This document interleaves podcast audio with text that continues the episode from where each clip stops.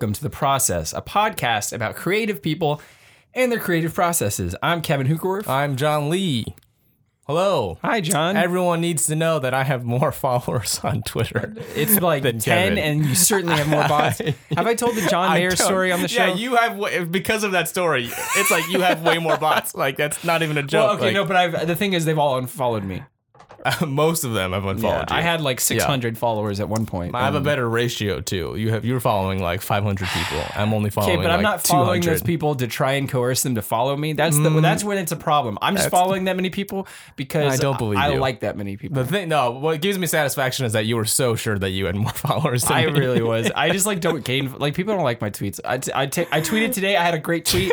no, it wasn't. Uh, it was uh, objectively trying bad. to see some ghost titties. Is the follow me at K, at K underscore who? I don't think ghosts do it, do they? no, I don't know. But I just I it was just a good tweet. Doesn't matter. There's no we don't need to give them context Yeah.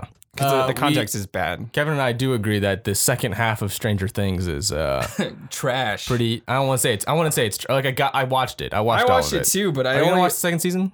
Uh, yeah, I I think the premise of the show is good The enough. fact that it's Halloween makes me think it's gonna be pretty good. well, and the kid actors were good. They just like the second half had bad material. The writing was bad. It, like a lot of the like the sets and like the feel of the show. Like I liked the whole nostalgic. Yeah, and the soundtrack is really cool. Yeah, but just this the writing in the second half got really It bad. just like fulfilled all mediocre expectations of like this is probably what it is, and it's Mhm. and it's that. well, and the pace slows down too. They like focus on a bunch of plot lines that I don't care about. And uh, oh, what's her face? The mom. I like really hate her character. Oh, The- really? Winona Ryder. Yeah, Winona Ryder. That's her name. Uh, I think she does a bad job in that, that show. Oh, really? I Yeah. liked her. Well, it's just I like it's her not even and, her and fault. the main, it's just like and the, the, main cop. I like them it's the both. way her character's written. Is she's just nervous and like scared all the time, and it's like, ah, God. yeah, that's true. Oh, and then the cop, he just like he, he's kind of this goofy like sheriff who like I don't know. He's kind of stupid and he's kind of like useless, but also you like him because he's he's right. he's Trying like to do the right thing. right. Yeah. But then the whole there's like the last three episodes. By the way, full spoilers, I guess. Yeah. But like the alert. last few episodes, he just he like he's like a badass out of nowhere. Yeah, He's just kind of like is- this dumpy sheriff, true. and then all of a sudden he's like, "I'm gonna infiltrate this secret base, Yeah. and I'm gonna walk into this portal." And it's like, I just I don't Yeah. buy it. I, don't, don't, know. care. I don't know. Where did he learn like all of his hand to hand combat? Yeah, it, it doesn't make any sense. And Barb. he was just like in this. What happened to Barb? Who's barbing? Oh yeah, Barb is her like friend. This like thing that's like She's just uses a plot point to like to say like, "Oh, someone's got to die." someone else died. Oh, It's a Aaron's bad calling show. you. Bad show. Hello. Hey, Hey, I, you're you're on the process right now. We're recording right now. Yeah. Wait, wait. hang up. Say hello to the listeners. Oh my god. Hello. Okay, Hi. she's she's she's too nervous, but I'll, I'll call. I'll, yes, Kevin's here. Uh, we'll, we'll call you back. Uh, in, a- in, a- in a sec. Okay. Emphasis on we. yes. Yeah. We will We both. will- we will we both will call both you call. back. Yeah. Okay. All right. Bye. Anyways, yeah, Stranger Bad or Stranger Bad. Stranger Bad. Stranger, What a roast. Stranger Things is not that great. it's not I that broke good. these headphones just now. Okay. No, they're okay. Yeah, like the first four episodes, it seriously just like had a lot of promise. It set up a lot of cool things, and then they were like, "Shit, what do we do now?" Yeah. It's like they wanted to get picked up by Netflix, and then they didn't have a game plan. I do like the the, the guy that looks exactly like Jean-Ralphio. Yes, though. I love It's So funny, Uh, but it's mostly only funny because he looks just like Jean-Ralphio. yeah. Otherwise, I don't like his character. yeah, I don't like. and like I think in Yeah. one in one episode they're like, let's try quick, let's try and make him likable, and then like it's Oh, it's and- just rushed. God, Yeah. and then I hate the whole thing where they like, like the whole cool thing is that uh, Eleven isn't like a stereotype or anything. Uh, she's like this girl, but like she's Like a- badass and cool or like a whatever. weird alien Well, I, mutant. I guess she is Yeah. kind of a stereotype in that sense, but like as, as far as her character, like she's kind of interesting. And then they just make this whole romance subplot of like, Yeah. oh, you have to wear a dress and you have to look pretty, and and like, wow, you look so pretty now. And now as soon as you put on a dress, uh, I, I'm in love with you. And like I Yeah. couldn't see it before, but man, you look so pretty in a dress. I just hate that shit. and like I think a lot of the fans have built up parts of it that I thought were going to be really important to the show, like the Mm, yeah. Christmas lights and the Eggo waffles. That's like everywhere on the internet, and like Yeah. when that finally happened, I'm like, this isn't. Yeah, it's just it was just like- like, it, it didn't actually matter to anything. They were just like, what if we had this thing and it looked cool? And I don't know. It's, it's not a good show. I thought show. Eggo waffles were gonna like a be a big plot. I don't even remember Eggo waffles. Yeah, it's just like it's everywhere on the internet about like Eleven and Eggo waffles. And I'm like, oh, I bet it's something good, and then she eats Eggo waffles in like two scenes. yeah. Pretty disappointed. Yeah, it's Pretty well. The thing is, like, uh, there's things to like about that show, but people just like love They it. loved it, yeah. they love it, and it's like Yeah. the back half of that show is not good. I, I'm not even gonna say like it's kind of good. I just think the back half of that show is bad. I think it's straight up not a good all in show. all, I give it a C minus. Yeah, I think the first half is like an A, and I think like maybe the first three or four episodes is like an A, Uh-huh. and then episode probably there's like one episode. No, episode four is where it gets bad. I think only the first three episodes are good. I don't remember what. I don't remember Anyways. in that great of detail. but uh, all right, that ends our rant on Stranger Things, Yeah, uh, which who is who a show that came out a while ago. Who do we got today? Uh, I don't know who we we have have. Mari Minjoe. right? Mari Minj. Yes, Yes. yes. Today we have Mari Minjoe, uh, good friend of mine from Santa Cruz, California. These were all, Uh, or I guess forgive us. These are all episodes that were recorded a while ago. I, I just like, I don't remember like Oh, anything yeah. like uh, yeah, we talked to Mari about um, visual art. visual art. They're vil- visual artists, so yeah. Anyways, Let's get into it. let's get into it. Awesome. Uh, and we join them in a conversation already in progress. Uh-huh. So uh, let's see. What what are you? What do you want to What start? are you? Oh, yeah. what are you? Um, I mean, what are any of us, you know? That's a good question. Show over. Yep, we didn't, nailed it. But we didn't have an answer. We just posed the we just posed the question. It's like the question. we can just pose really good questions and not answer any of them. Uh, is the sky really Blue up there? Is it is, is the California sun the same sun in Washington? It's not. It's not. Two different suns. Kevin has this theory that the sun in Washington is It's not a theory. It's true. it's it's whiter. It's just it feels whiter. Like the sun is like a bright white kind of a heat in the Pacific Northwest, and then you come down here and it's like this yellow sun. It feels warm. It's a warm sun. I think it's just the contrast to the green hills that seems maybe yellower, but I don't think it's actually yellower because it's the same sun. What do you think about the sun? Um, well, it's there all right. Can't deny that. I mean, I I guess. I guess you can. I can't. I'm not I'm, yeah, I'm I'm not denying it sure. right now. I, I mean, for I mean, how do At you least, guys? at least we're all on the same page about there being a sun. Yeah. That's important. That's to the me. first step. Yeah, I don't want to alienate our listeners by denying the sun. Uh, how do you how do you guys know each other? I don't know how like the history between you two. Tumblr. Yeah. I don't Oh, know. really? yeah, I actually I think I remember. I, I That's think, right. I think we followed each other on Tumblr. and that was it. A I Tumblr was- friendship. I love yeah, and. I was like, this person seems really cool. Yeah. And I, I messaged and I was just like, hey, want to get coffee? And we got coffee, and now we're friends. Yeah. That's exactly how it happens. That- how long ago was that? Like five years ago, yeah, that sounds about right. Like a good amount of time a ago. long time ago. Oh, I, I would never think of like messaging someone on Tumblr and get caught. That's awesome. Yeah, I wouldn't anymore Uh-huh. because I, I think Tumblr is like a site that shouldn't be used by anybody over the age of twenty. Do you still But- use it? Um, I mean, it's still there, but like not really. really I have a active, cat yeah. blog, and you know, I can't disappoint my followers. Yeah, of so course Sure, not. yeah. Of course not. yeah, that's really the only you know tie that keeps me coming back every once in a while. But like, you're right, it shouldn't exist. But you know, it's not all bad. Oh, I it's mean, not all bad. yeah. Like, like, we met. Yeah. And it's fun. I don't even know like what what do you do creatively?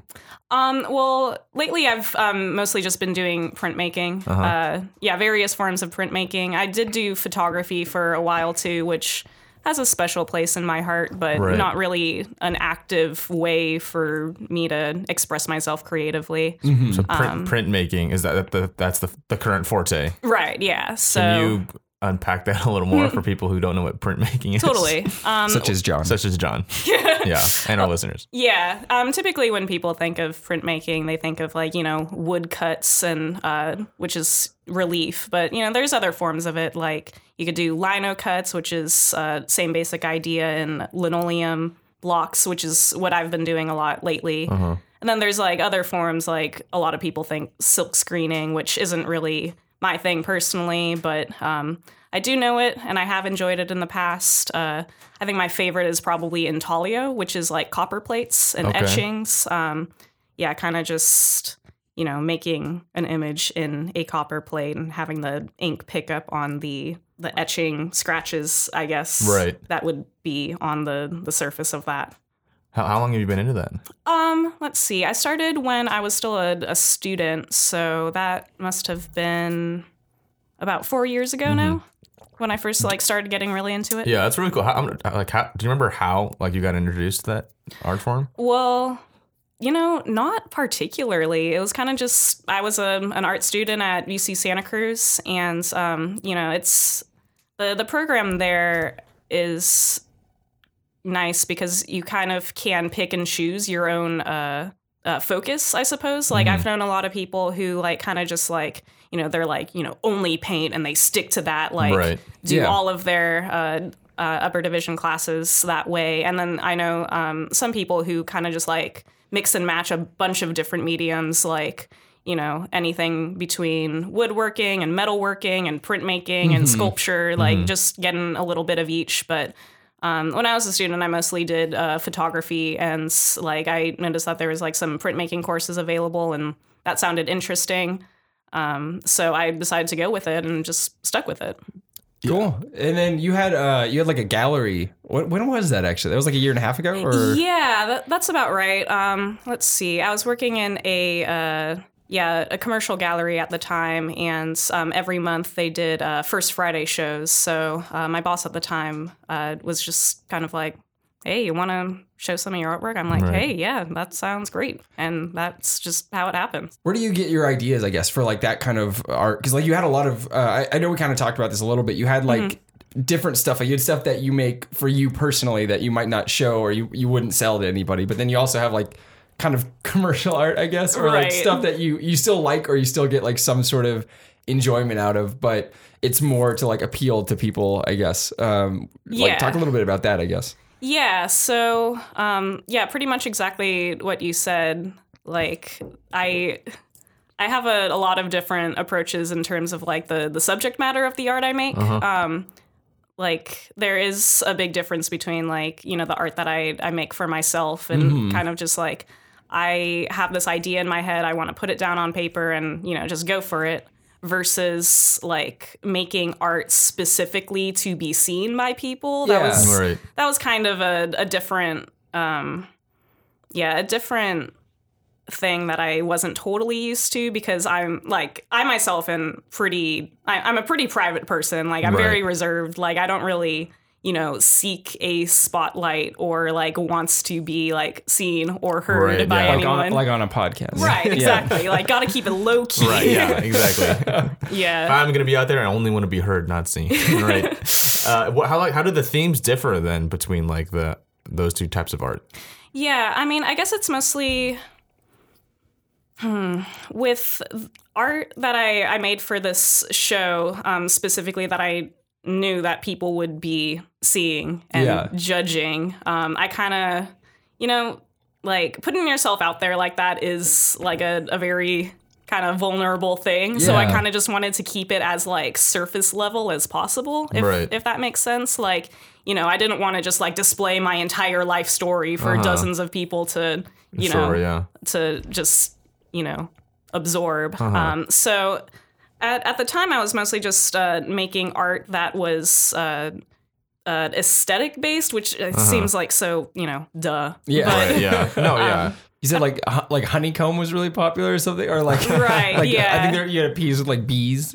yeah, it's uh, yeah. I had several pieces with bees because you know everyone loves bees. Oh, yeah, Even like your shirt is like it's like, it's like, like a bee shirt. it is very you know bee like. Well, yes. it was it was funny because I went to the gallery with uh, Brandon Gross, who's been on the Mm-hmm. show, and uh, I, I I remember we were like we were like super impressed by these things. And you're like, oh yeah, that's just like this thing I threw together for this show, and like, you're like but I like, but it was so good.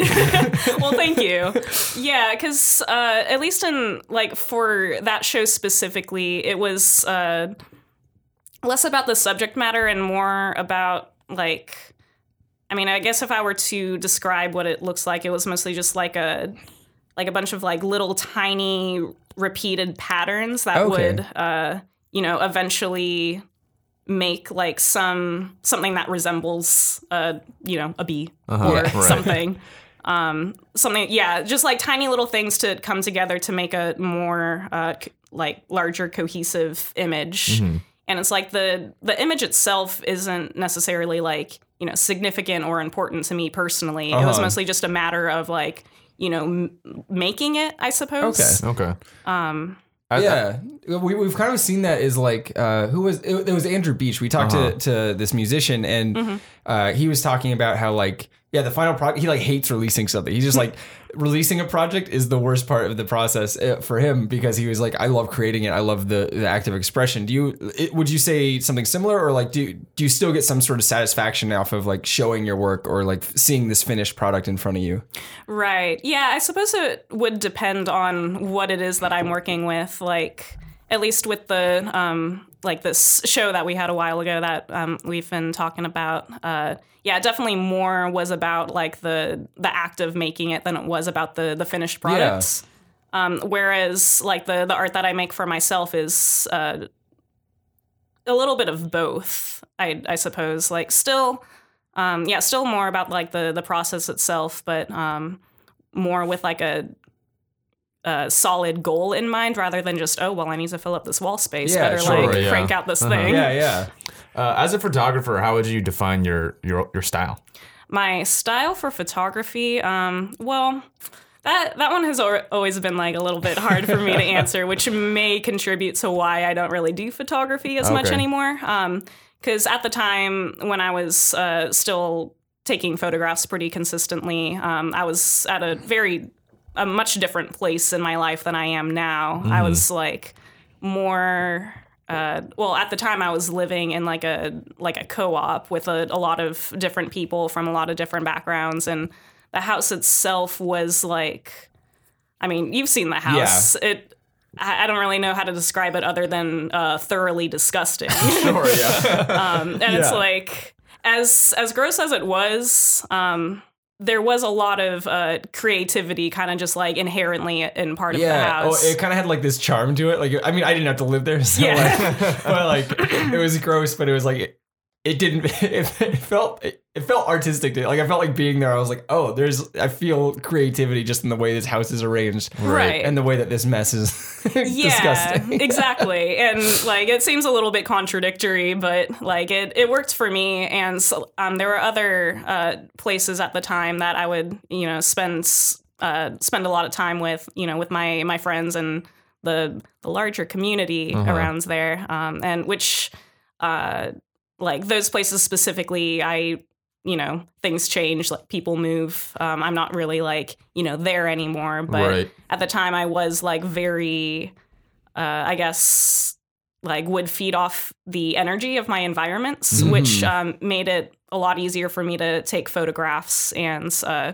like use these places as like a platform for communicating something that i can't quite describe Sure, yeah. yeah, yeah, yeah. I mean, you talk, you talked about being reserved bef- earlier, and uh, I mean, like, do you find like your creative juices are flowing the most, like just when you're by yourself, or do you kind of need to draw off other people? Hmm. Um, it's it's a little bit of both. I think uh, if I were to describe uh, my most common approach, it would be like you know you can't really plan for what you're going to be inspired by. Exactly, yeah. Um, so it's kind of just like it comes and goes uh, at at random times, and uh, most often, yeah, being around other people, um, like seeing the kinds of works that um, they make uh, may or may not, you know, make me want to make art too. And it's Yeah. kind of just like I'll take that inspiration from wherever or whomever it may be from, and just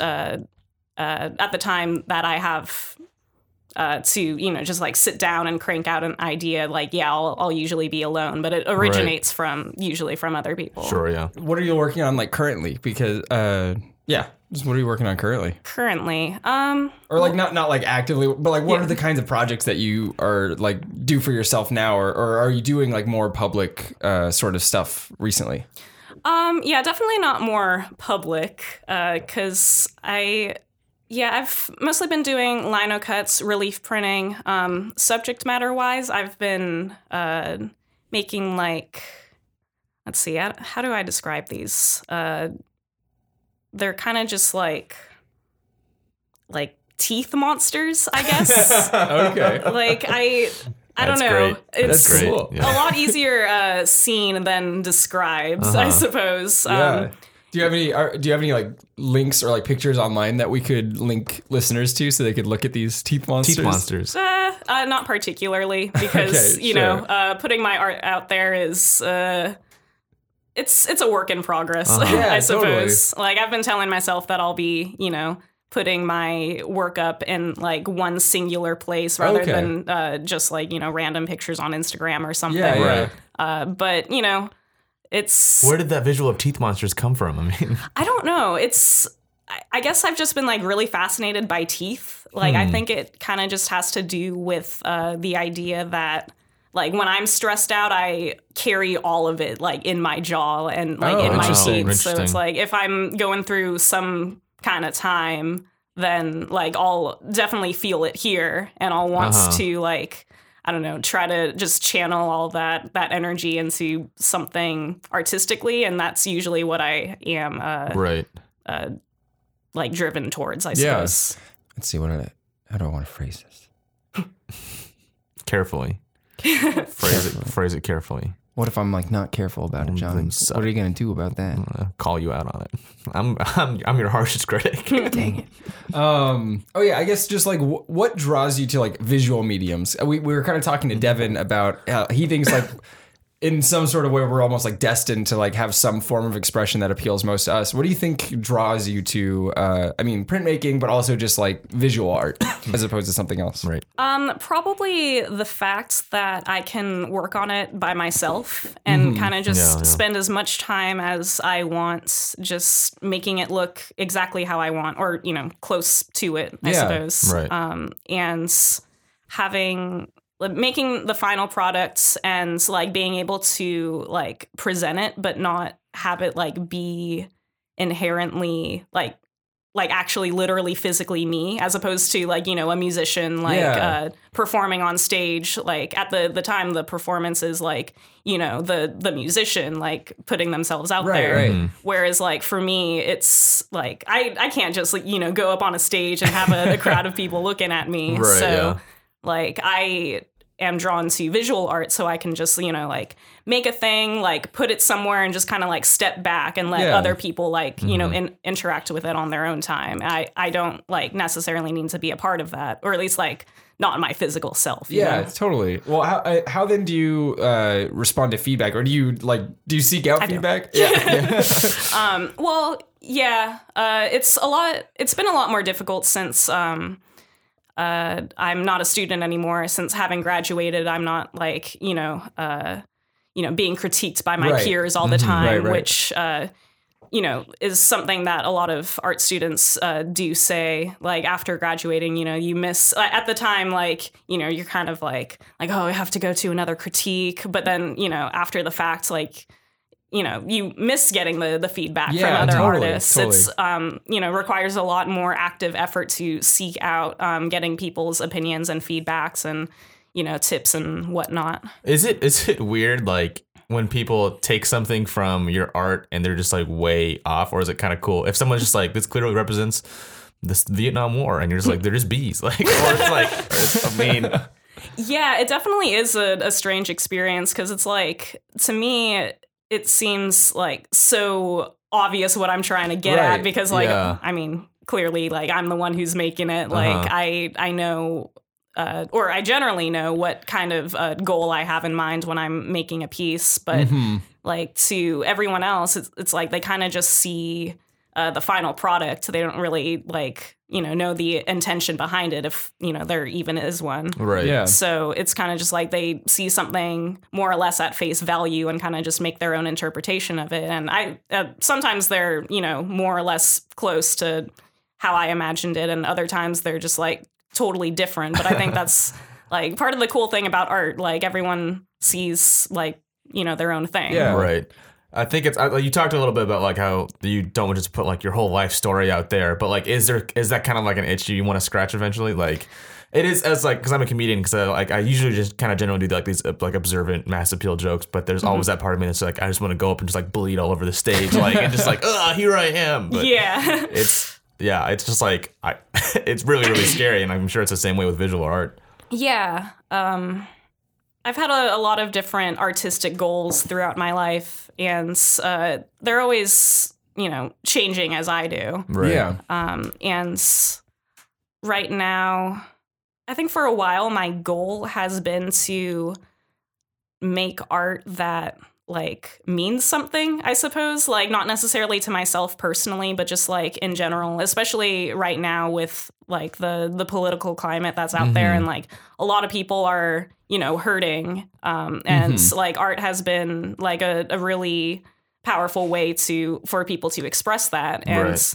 um I wants to be at a place where I can, you know, make art that uh can have like an impact like that, but it's I, I would say that's probably like my ultimate goal, but getting there is a different story. Right, yeah. yeah. Is, Like- it, is it just getting there like for yourself, like emotionally, or like like being able to express it, or or Yeah, definitely both. Um like I don't want to just uh you know throw something together and Yeah. be like okay that'll be good enough because it's like if I'm going to make an art like this like I want it to be like I want it to be done right. Right. I don't want it to be like haphazard and like I th- I just think I need a little bit more a, a lot more practice to get to the point that I want to be before I can make something like that that I feel like really confident in Totally, yeah. like creating and you know sharing with others. Yeah, I, I know for me, like, uh, we, we talked to Devin a little bit about this, about like just the first of all, the post election depression that like just we felt on like a national level. And then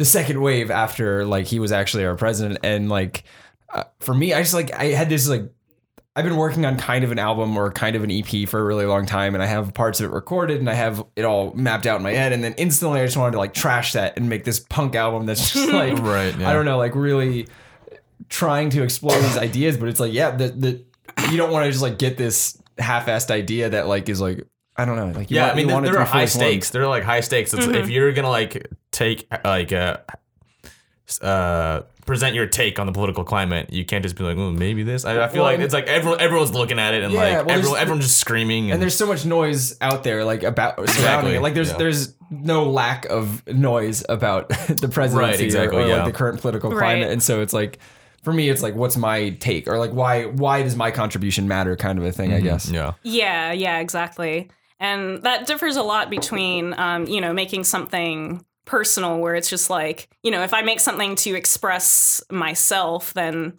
uh, you know, people are more than welcome to have their own take on it. But Mhm. ultimately, it, like, you know, doesn't really matter because it's like I'm like I'm making this of my own experiences. Mhm. But you know, compare that to something that's like making some kind of political statement. Like you know, it's uh like presenting itself specifically to be interacted with. Right. so Right, it's yeah. like you know, you kind of have to be mentally prepared for people to you know argue with it or disagree with you. Right, and yeah. like if you're not really in a position to like defend yourself and defend your art and defend your stance, then like I mean.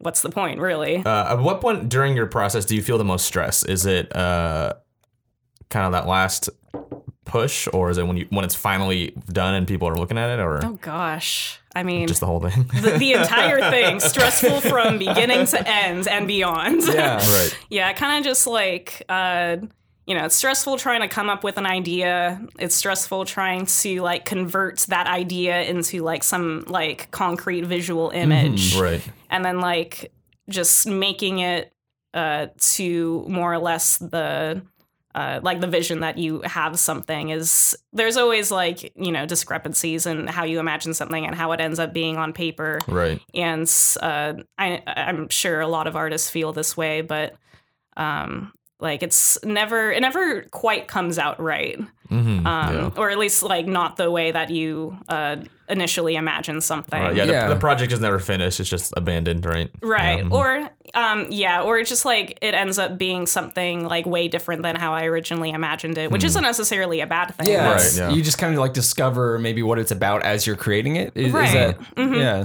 Yeah, because it's like, um, yeah, with a lot of projects, uh, I've kind of learned to kind of keep my ideas like very open ended because um, I've realized that if I have uh, some something that I want to put down on paper and I'm like super committed to like this very specific idea, then it's just going to be frustrating when I can't get it like the exact way that I imagined it. Right. So it's like, um, you know, you kind of have to make adjustments and changes along the way. And um, it's hard to predict what those will be until you encounter them at that moment. What those will be. like all the it always comes back to bees. It's all about bees.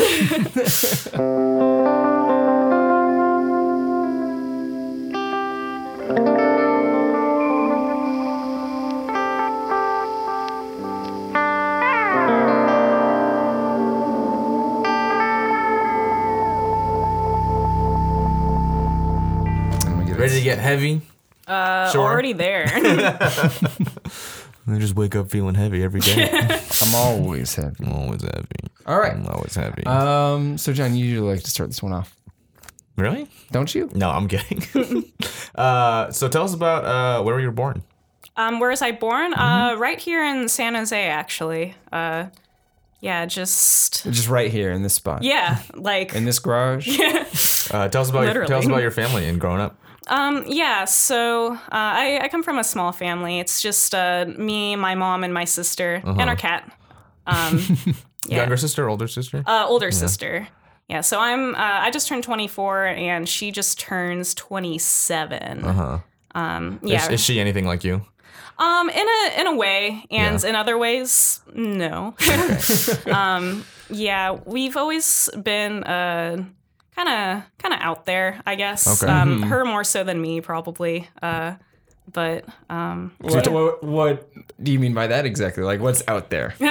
out there is, uh, I mean, she's just uh, always been more outgoing and social than I have been. right. Like, uh, but personality wise, you know, we're we've both been, you know, kind of kind of strange, strange people coming from a strange mom, which is Oh, you know is that the kind main of influence? Your, your your mom? Yeah. Probably, yeah. Do you remember like specific instances like growing up? You're like, this is strange.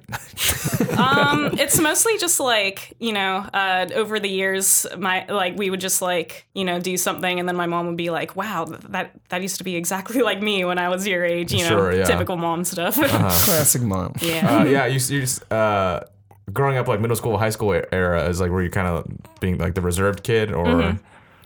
Um. Well, was that the role? Is that like the role you would define yourself as, or I don't know? being reserved. Yeah, like being Yeah. the shy kid.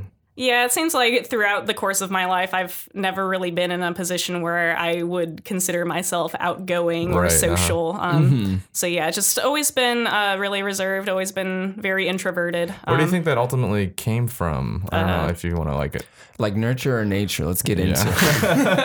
I mean, like, if it comes from anything, I would probably just say like social anxiety. Like, Yeah, I've just been like very uh, weary of people and crowds and talking to people. Pretty much Uh, as long as you can remember. Yeah, Yeah. pretty much. Um, Yeah, I just have like memories of being like a very young, scared child, like, you know, going into like my first day of kindergarten or something, just being like, oh, I have to interact with people. Like, Right. People like, oh, exist outside of my household. Like, no thanks. Yeah.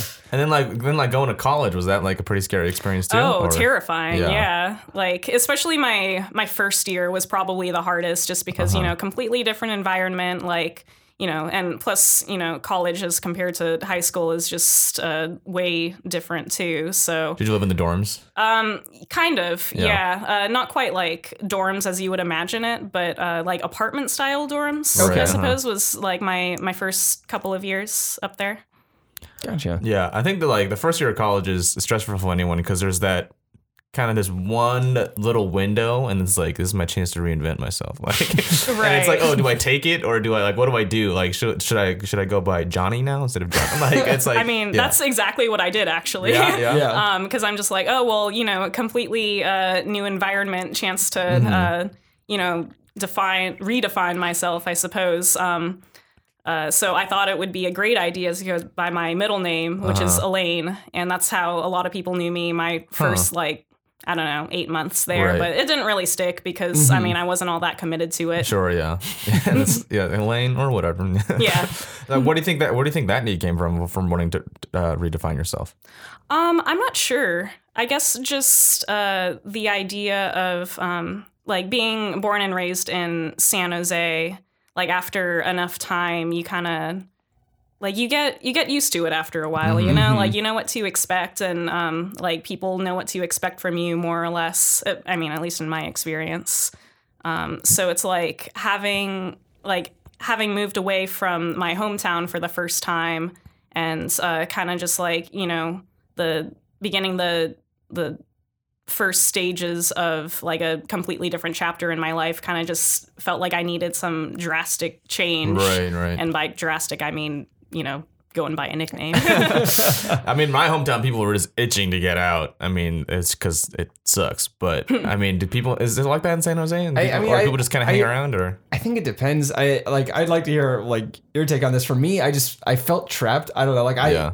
It's. I think it's just like being anywhere for a long time. But I know I, in particular, like I grew up in the suburbs, and so Right, yeah. I had to drive like ten minutes to get anywhere. Like Any- to, yeah, to, like, exactly. Me to- too, yeah. To get to Chili's, you know. and, Yeah, to uh, get to, like, Qdoba, I had to go drive somewhere- 15 minutes. To go somewhere actually cool, I had to drive even farther. So it was just this kind of thing of like I personally felt trapped, and there was a time where like I would look at the hill. Now I, I like.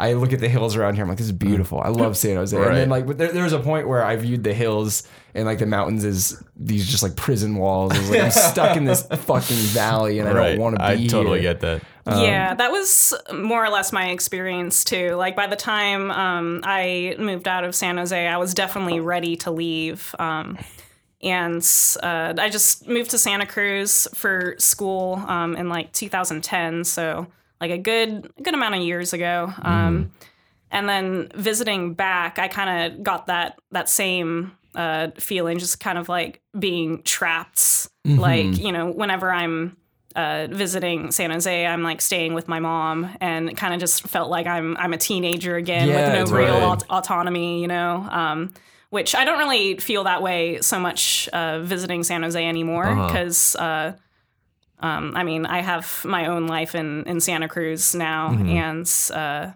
like visiting here feels exactly like that, like visiting Right, rather than totally. just like you know being stuck in the the same house for another uh, you know undetermined amount of time. Sure. Yeah, that I definitely felt that. Like for me, uh, in Bellingham, there was like a, a. I always thought of San Jose as home, and then there was like this weird point where Bellingham became home, and Yeah, San Jose yeah, became totally. like f- where my family lives, and so. Right.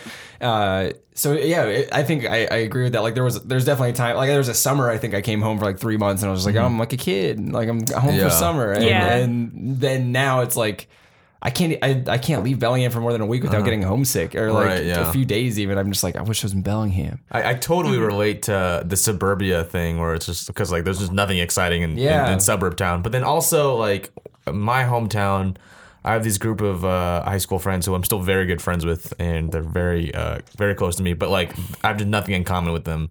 And so that that's I think that was the main reason to get out is like where it's like where are my people like you like to go out and find people in common. with. Yeah. Well, and like I think there's like this tendency, um, and I I love a lot of my friends who stayed in San Jose, and this Uh-huh. isn't like really a dig at them, but it's just I think there's this tendency to stagnate wherever you are, and so if you're in, uh-huh. at least I've like, and I think like once you're older, you you kind of want that, you kind of want you you settle on like. That's why they call it settling. You're like, I like Right. who I am. I like what my life is. Like, I want to be here now. Right. And I, I think like there's this thing in your 20s and like late teens where you're just kind of like frantically trying to find like the next thing or like at least Right, yeah. it's like I don't want to be here too long because like now I'm just becoming this thing and I'm not going to grow anymore. I don't want to I don't want to stop. I don't want to stagnate. And so Right. And a lot of people just skip know. over that stage. yeah, I think, yeah. A which lot of is, people I think do just like kind of settle down. I don't know. Yeah. Yeah, yeah, definitely. Um, yeah, that's that's been my experience too. And plus, uh, you know, after um, having moved out of my hometown, um, like meeting different kinds of people Yeah, rather than uh-huh. just like you know the people who I just happen to be classmates with in high school. yeah. Um, kind of just like allowed me to find people who are actually similar to me rather Right. than just like you know we would tolerate each other or something Right, which uh-huh. isn't to say that you know my friends in high school were just like people i tolerated but right, right, Right. But you just you the things you kind of connected over were different. Like you, I I know that like I connected over like like the classes we had in high school, or like we Exactly, connected yeah. over just like Being in the same hometown, like that's yeah, pretty much it. weird, yeah. Uh-huh. weirdly, or like we we at Leland, uh, the high school I went to, like we would connect over how much we hated the administration there. like, Yeah. you know, it's like these little things where it's like, oh, we're friends because we have these things, and then now it's like, oh, I can just like people based on shared interests or shared viewpoints, or like I can learn new viewpoints and then like kind of feel more part of a different community. I guess Exactly. Yeah. Right. And then, you know, as you get older and you have a clearer idea of what those interests are and like who you are, it, Mm-hmm. it becomes like maybe a little bit easier to find like other people who are, you know, figuring that out too. Yeah, totally. Um, should we get into the Yeah. the question? Did you restructure it? No, I'm just gonna. So that we like have this question, and I've wanted to change the way we ask it because it feels clunky. But Sure. I'm gonna ask it in the clunky old way. We, touch, we All touched right. on it a little bit, but go for it. yeah. So, uh, do you deal with depression and or anxiety? And if so, how does that affect you creatively? Um, yes, I, I deal with both. Um, and the way that it affects me creatively has changed a good amount over the years. Like, um, for example, when I was uh, uh, still an art student, um, well, I was an art student and I was also studying psychology. Um, so I was like, in this position where I'd be, you know, in a psychology class learning like the science behind like, you know, anxiety, depression, and just being like, oh, geez, that's me to a T. Right, yeah. Like, I guess, I guess this is who I am. Um, and then, uh, yeah, learning that uh, cognitively and then um, being able to express that visually was um, kind of how, like, an approach that I take, I took a lot uh, while I was a student. Um, and kind of just like converting my experiences into like photography or printmaking or whatever. Um, like the the projects itself, subject matter wise, were uh, very influenced by uh, you know whatever I was going through at the time, Right. All right. um, and that isn't so much the case anymore because I mean, like I said, I don't really do photography as much, um, but also because like you know uh, part of the whole deal of being in art school is you're setting yourself up to be graded by professors and Yeah. like judged by your peers Yeah, yeah. so it's like i would be um, you know making these projects and like uh, the ideas i would have to like like really think them out and you know just try to like justify and explain like everything that i'm doing just so i can you know get a good grade or something um, whereas now it's kind of like I don't really uh, take that approach anymore. Um, and I kind of just, yeah, I definitely make things more for myself now rather than, uh, you know, to be seen by Right. my peers and stuff. Um, yeah, so that was like kind of the approach that I used to take, uh,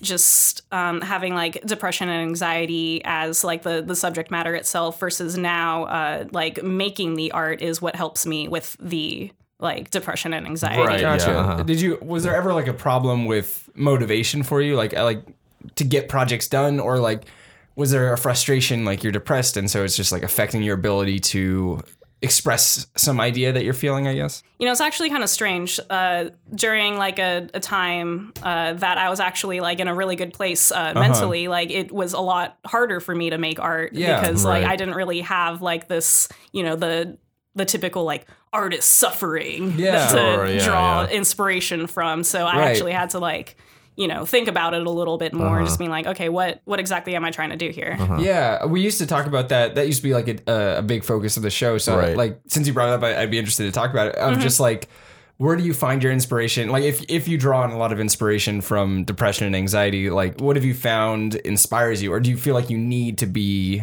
in a bad Right. place to have like a truly expressive uh, piece? I guess. Yeah, I used to think that um, mostly just because, like, in making like a project or a series that uh, that explores like depression or anxiety, um, was kind of like I would make those with the intention of you know self-preservation mm-hmm. um, because it's like you know i have a, a difficult time like actually like talking to about like these kinds of stuff in Right. in words or like reaching out to people and Yeah. like you know the feeling that you're burden, burdening your friends by like mm-hmm. just like dumping all of these yeah, heavy uh-huh. feelings on them and it's like as a way to avoid that you know i would channel all of that into art Yeah. so Right. like art would be kind of like my therapeutic way to uh you know just keep myself alive Mm-hmm. Right. and um like expressing expressing those kinds of things visually was uh like it seems like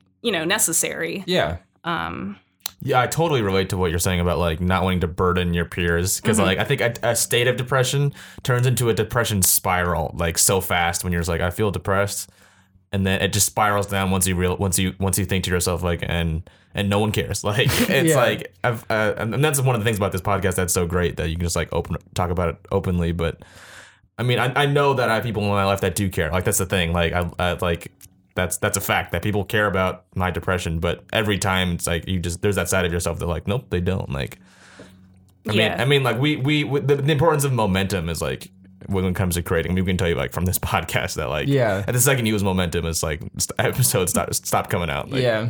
I don't know. Yeah, and a lot of the time it's uh, it seems almost uh, contradictory the way that uh, you know my depression manifests itself versus anxiety because it's like you know being depressed is kind of like um, like what you were saying, just Uh-huh. like oh no one cares like i could just like you know hide in like my isolated hole and like it wouldn't make a difference and then you know the anxiety part of me would just be like well you know anxious Yeah. Uh-huh. obviously so it's just like um uh feeling that like oh you know you need to get yourself out there. Like you need to be like doing all these things that you're not doing because you know the depression is like preventing you from doing that. So it's like each of those like feed into itself Uh-huh. which you know doesn't do me any favors. Yeah i guess that kind of just like you know feeds into itself after a long amount of time which Right, is why like i always try to like make a point to uh you know channel that into something whether it be like reaching out or making an art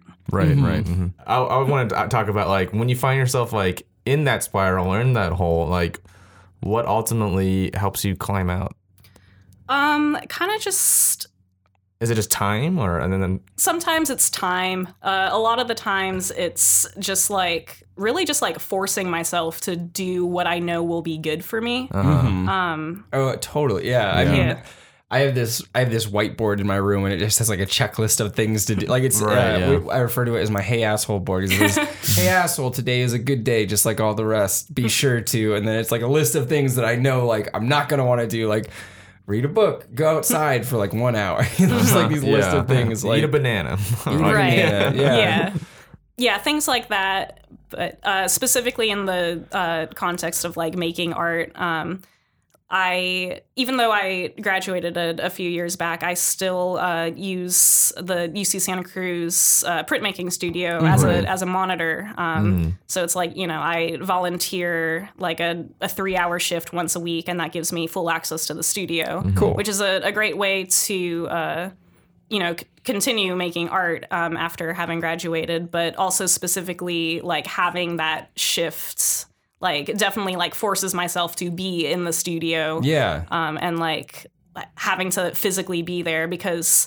like um I've I've always been like a pretty responsible person. Like I always Right. like try to follow through on my commitments and uh you know like it's it's a lot easier for me to, you know, show up at at the designated time and like, you know, figure out something to work on from there rather than just like, you know, if left to my own devices, like I might not do that. Yeah, definitely. Yeah, I mean that's what's really tough about um, post graduation life is that like once when you're in school, it's like, hey, here's this schedule and like here's this show that everyone goes to and blah blah blah. But then after, it's just like, yeah, it's just it's all you now. And, Yeah, well, and that's that's kind of how this podcast came about because me and John had both just graduated, and we were like at a, an open mic, and we were just like both depressed. like, Yeah, we're like, oh we were no. both graduates in like this open mic of only students, and Yeah. it's just like, oh, us too, right, guys? Like, remember We're us? cool. We can yeah. do art, and uh, yeah, we just like realized like, oh, we just have to start doing like these projects become this thing that you do. We like, it was something I always wanted to do, but it was Mm-hmm. like before you could find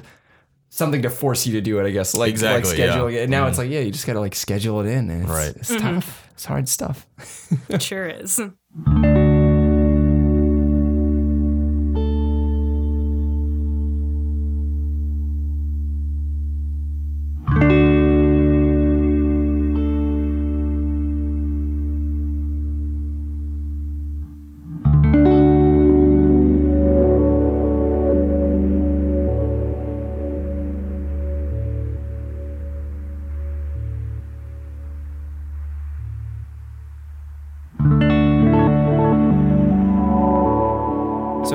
Verizon just got Verizon just, came out they with just an announced- unlimited plan.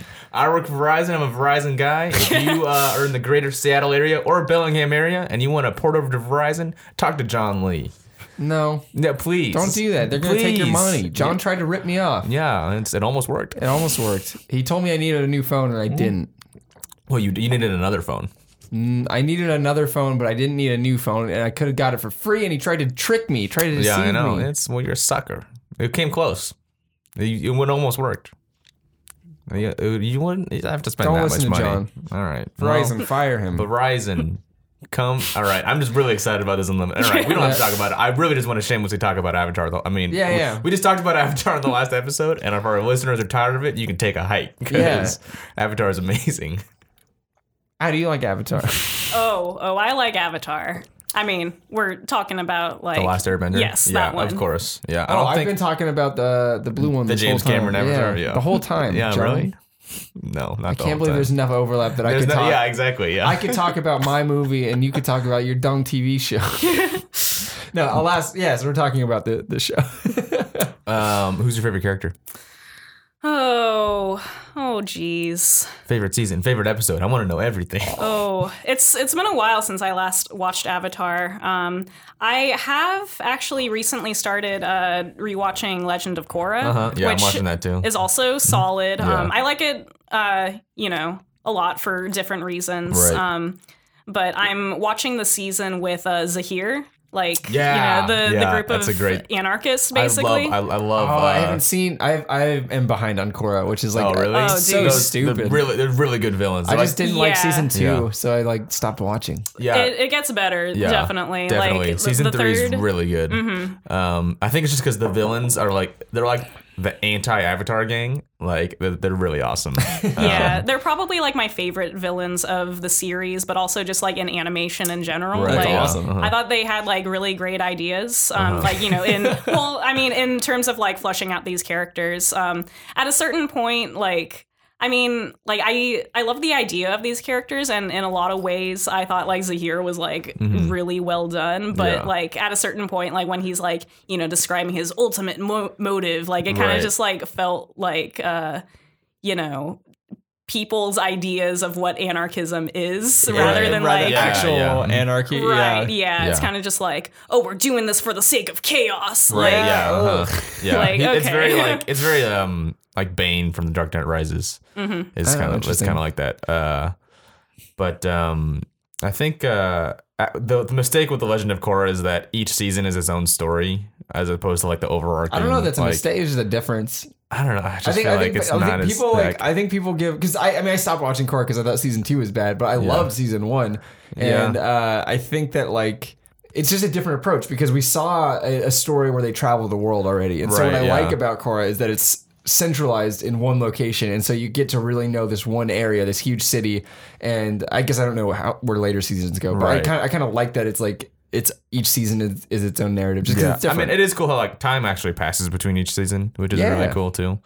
Um, I just I don't know. I just I appreciate the overarching like Lord of the Rings style arc as opposed to just the the separate stories. yeah, but you also don't, I don't know. We don't need not everything needs to be a global conflict. Yeah, you're, I guess. It's too it's like that's unrealistic. A lot of conflicts are local.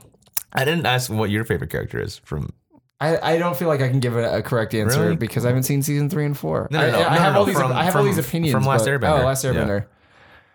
Uh, it's probably Iroh, like everybody else. Yeah, Oh, Iroh's yeah, just the of best course. character. Uh-huh. He's just too good. I think Toph is is.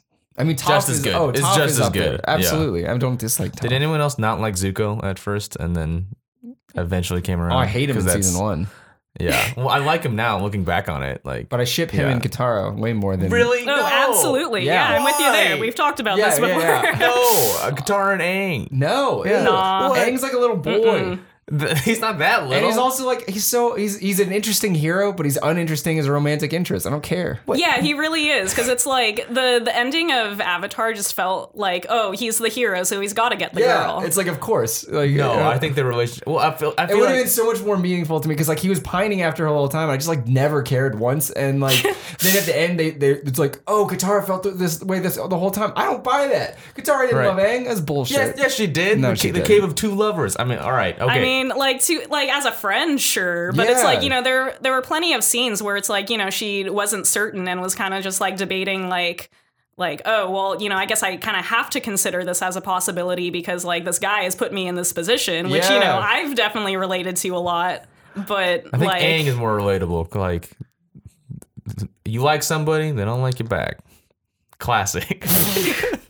It's, it's Well, and I feel like it just would if, if It's that not would, interesting. If I feel like if Katara and Zuko actually ended up together, I, I don't know if No, that, I would have been here's satisfied with that ending. I, I kind of like buy into the idea that like, I mean, and this isn't like fully true, but like hatred and love are, are very very close. And so there's like there's like these, this moment. There's like these fights that Zuko and Katara have where they're like bending against each other, and it's like these big emotional fights, and like Uh-huh. she just like is overcome with emotion. I'm just like. Man, Aang can't get that kind of emotion out of Katara. She doesn't care. Right. Zuko's Uh, really get like can get a rise out of Katara. That means like there's something there. There's a spark. I don't know. I feel like if that, I feel like that relationship, if that happened, it would be like more of a twist. But I wouldn't, I wouldn't be like satisfied with because then like what happens to Aang? Just, just like oh, too he bad. finds someone else. There's a big, He's the big- avatar, yeah. like or like he It's doesn't. just he's a monk. He doesn't need like he. Why does he have to find anybody? Like he can just be like this wise dude. Like Isn't it like the point where like he like can't open the chakra at the end of season two because he cares about Katara? and mean, just yeah, right? stupid. Get over it. No, Move on. I think no. It's all about he's he's allowed to love people, right? Yeah, he's, like, yeah, he's allowed to love people, I guess. But like, why does it have to be Katara? She's yeah, and, I mean, no one's obligated to love him back, honestly. yeah. That's true. I just, and then there, there's that scene. I, it's been so long where Zuko and like Katara heals one of Zuko's wounds or something, right? yeah. And it's or she's about to use. She's like- about to, yeah. Yeah, Uh-huh. and it's like so. I'm just like, oh my god, that scene is like there just for people who ship them and like man. I guess. yeah. I mean, I guess. I guess Katara and Aang don't have to end up together. I just wouldn't like it. It's not that they don't have to; it's that they should not have. Mm-hmm. and I'm uninterested in it. And it's my one of my least favorite creative choices that they made. No, man, you're wrong. You're not wrong. You're wrong. It's- I'm You're not. wrong. Yeah. I don't know. Like, Aang doesn't challenge Katara. I, I don't think. Like, I don't think like it's not a.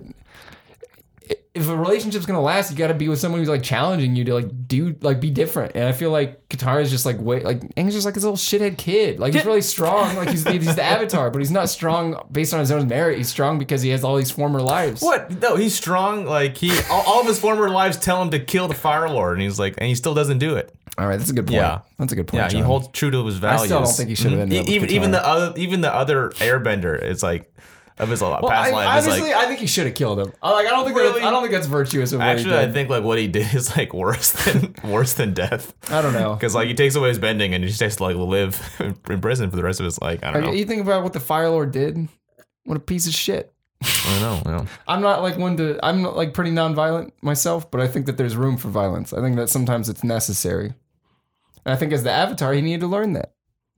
But he's he's the last Airbender. He's Aang. He's he didn't want to compromise his values just because he's the Avatar. What's your take on this? Um, I feel I feel both ways, honestly. Uh-huh. Like like personally, yeah, I agree. Like you should have just killed him. Like, I mean, okay. But like also I respect that like uh you know he has his own certain values Yeah. and he was able to find like a particular uh solution that none of the past avatars were able to present to him. Like he came up with that himself, which was you know very uh influenced by like his upbringing and like uh, you know, being part of the Air Nation and uh, you know the values that they find important there. Yeah, and it's like I respect that. Like, you know, I probably would not have made that same decision, but like, Right. you know, it is like more true to his character than it Yeah. would be to kill him. And that's a good point. Yeah, I just would have been disappointed if he was like, "Well, everyone told me to, so it did." Like, No, no, that's. I, I think Yeah. that was a good character arc, and I think Yeah. that they're like things about Aang that are very strong. I Uh-huh. just think like him and Katara, like I just don't. God, it's like.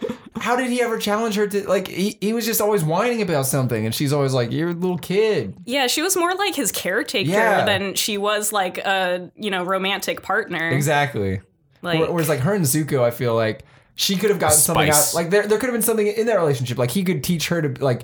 He has like this ferocity, and he's like learning to like kind of rein it in. Like he's trying to rein mm. in his anger. But I think she could like learn to bend. Like she could learn some of that ferocity from him, and he could learn some of the compassion from her. And they both kind of had that trajectory. Anyways, they were meant for each other. Oh You my think that- god. You, don't think, you don't think it'll be dysfunctional at all? No, well, I mean, every relationship is dysfunctional in some way. Like, I there's guess. always like these little, like, of course they're gonna fight every now and then, but that just means that they're like They just bend at each other. there's just sparks. I don't know, it's like it's okay. It's okay to be like to fight in a relationship. You don't have to. Is sparks a pun? No, No. All right. I'm disappointed in you. I mean, Zuko's relationship with everyone was dysfunctional for Yeah. a very Yeah, that's long true, time. yeah. So it's like, you know, he changed as a person and was able to work on it. Exactly. Mhm. I'm really happy that nothing happens to Azula. Like they defeat her, and there's no like. They epi- should have they should have killed her too, probably. There's no. Um, what I'm saying is, there's no like. You see the Fire Lord in prison afterwards, but there's no like epilogue with Azula that's like, oh, this is what happened to her after. It's just like, nah, she sucks. Like, I don't remember that. Azula's a really interesting character, and I love her a lot as Yeah. a character. Like, not what she does, yeah, obviously. yeah. I think Yeah, the- The, voice actress kills it as Mhm. Azula. I really, I really like her. Uh, but I guess like, I kind of half expected them to be like, Azula, like at in the end she was okay or something like that. Like kind of like. In like sort of a Nickelodeon way, but they don't. It's just like the last time you see her, like she's like chained down, and she's like, "Yep, that's the end." Is the last moment Yeah. of the show Aang kissing Katara? Yes, That's bullshit. That's bullshit. That means that the whole show is leading up to that, and that's like the least interesting thing of the entire show. True. Oh my god. No, I mean the last scene is them like uh uh they're all in uh, Iroh's tea shop just like hanging out. Yeah, and then Yeah. they like go outside, and Mhm. Aang's like, I, I don't actually remember because it was so forgettable, Yeah, but because yeah, it doesn't matter. I was just I was probably like so furious from the fact that they kissed that I couldn't see the screen. That's like not the first time they kiss. You don't did they? That's not even canon. That's What, not did they canon. kiss? They kissed in the Tunnel of Lovers. No, they kiss uh right before the um invasion. Ugh. I think it would Yeah. be more accurate to say Aang kisses her. Yeah, Yeah, Aang kisses her. good Yeah, point. Mhm, yeah. And Katara's like, well, I guess you're the Avatar. It's like, yeah, this this can't happen right now. Like, we gotta fight a war. I like, don't come think on. that- She's like 17 and he's like 12. He's not. She's not seventeen. They're like Yeah. both twelve or Yeah. something. that doesn't They're- make any they're closer in age. That doesn't make any sense. Yeah, then you realize because Sokka's not even seventeen. So That doesn't yeah, make Zuko's sense. like the oldest, and he's like sixteen, maybe. yeah, Hmm. seventeen. You thought you thought she was seventeen? Well, that's what they are in Legend of Korra. They're all 17. Yeah, she's not as old as them in Legend as, as in Legend of Korra. She seems a lot older than Aang. I guess Aang's 100.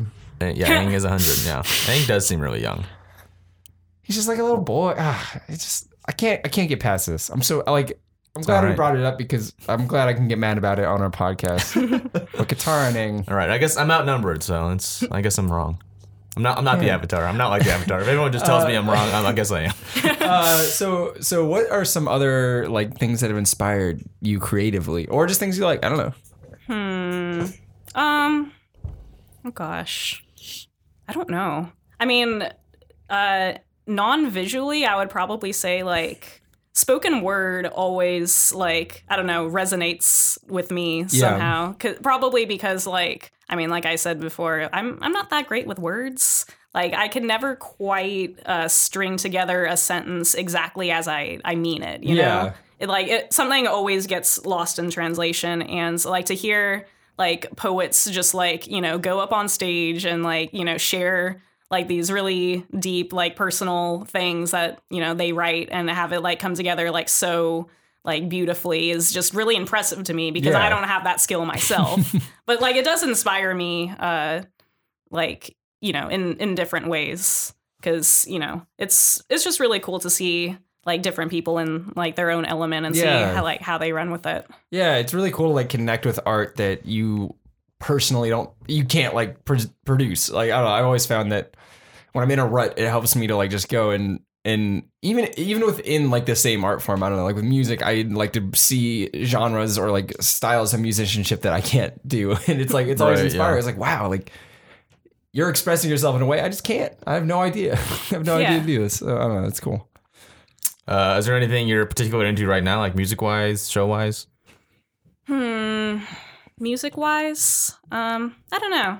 I mean, like my uh, approaches with art, it it changes. Mhm. Like right now, I've just been like really into instrumental music, uh, like in you know different genres. Uh, you know things, uh, or like bands similar to El Ten Eleven or uh, uh, Tycho, like T Y C H O. Mhm. Um, yeah, those those have been you know my thing lately. Mhm. It's cool. Cool. What about like shows or movies? I don't know. I mean, like I've been revisiting things that like I haven't that I that I love that I haven't seen in a while, like Uh-huh. Legend of Korra. Right. Yeah. Yeah. Like um, when I first watched it, it's you know you're like taking in like the the storyline and like ooh what's gonna happen, Right, but like uh-huh. you know having uh you know the the knowledge of like how the the series ends up. I just Right, yeah. you know wanted to revisit Yeah, yeah, what- stuff yeah, like mhm. that and kind of just like see see the build up, knowing Mhm. where it's gonna lead. Yeah. Um, so that's that's where I've been. Like nothing like particularly new, just uh, you know, revisiting old things and uh like seeing the difference of how I interpret it now versus like the place I was when I first consumed this media. Right. Yeah, Yeah. totally. Um, I think I, like we could probably get into the takeaway. Yeah. That'd be Yeah. great. So uh, this is the takeaway, and I did I warn you about this? I'm not sure. All right. Um, so you can take your time to answer this, but basically Okay. the way we describe this is if uh, someone were to skip ahead and just like listen to this one soundbite, what do you want them to be left with? And a lot of people give like uh, a piece of advice that stuck with them, uh, but you don't have to. You can say literally anything you want. What's the thing you want people to be left with? Um, well, the piece of advice that um, has stuck with me in terms of making art has been um, from an old photography professor that I had. Um, his name's uh, Lewis Watts. He uh, would tell our class, listen to everything but believe nothing which like i always enjoyed as like a as an artist you know um like receiving feedback from people like um you know getting their opinions and uh like their critiques in terms of like how you could you know improve on your art Yeah. and uh you know take it and like really just make the most of it. But ultimately it comes down to like what you want to do as the artist and uh you know the like the best possible ways that uh like you think that you can uh get your idea flushed out i suppose. Um yeah Cool. Great. Yeah, No, no, I that love was- it. Yeah, it's awesome. thanks uh, let's get into plugs. Plugs. Yeah. Do you have anything to plug? um well i hear uh verizon's new plan Oh yes, It's Verizon. true. It's Uh, unlimited. Unlimited. yeah. It's affordable The talk of the town. Forty-five dollars a month per line. per line. Yeah, hmm it's pretty good. That's okay. Yeah, that's all right. great. Yeah, I, great. I, I don't think I, I have any plugs. Not that I can think of right now. I mean, you know, there's uh, plenty of cool people doing cool things out there. A Um, lot of bees. yeah, lot of a lot of bees. bees. Well, Buzzing actually, around. bees are dying. We're losing There's, bees. uh, yeah, less it's bees. unfortunate. Less bees. so I take there. back what I said about bees. plug for the bees. Shout out to You bees. You got any any plugs, John? Uh, nope. I've got some plugs. Uh, you can follow me on- on Twitter at k underscore hoog, uh, or you can go to my YouTube channel, youtube.com slash what a nerd show. hmm Oh, uh, come buy a phone from me. That's my plug. Yeah. Yeah, Verizon. Verizon. Uh, unlimited, $45 per line a month. Mhm. Per line, yeah. Just uh, Don't buy just, it from just- John. Just John tweet. will try and, and No. trick you. Just He's if you if you if you want, some people want to be tricked.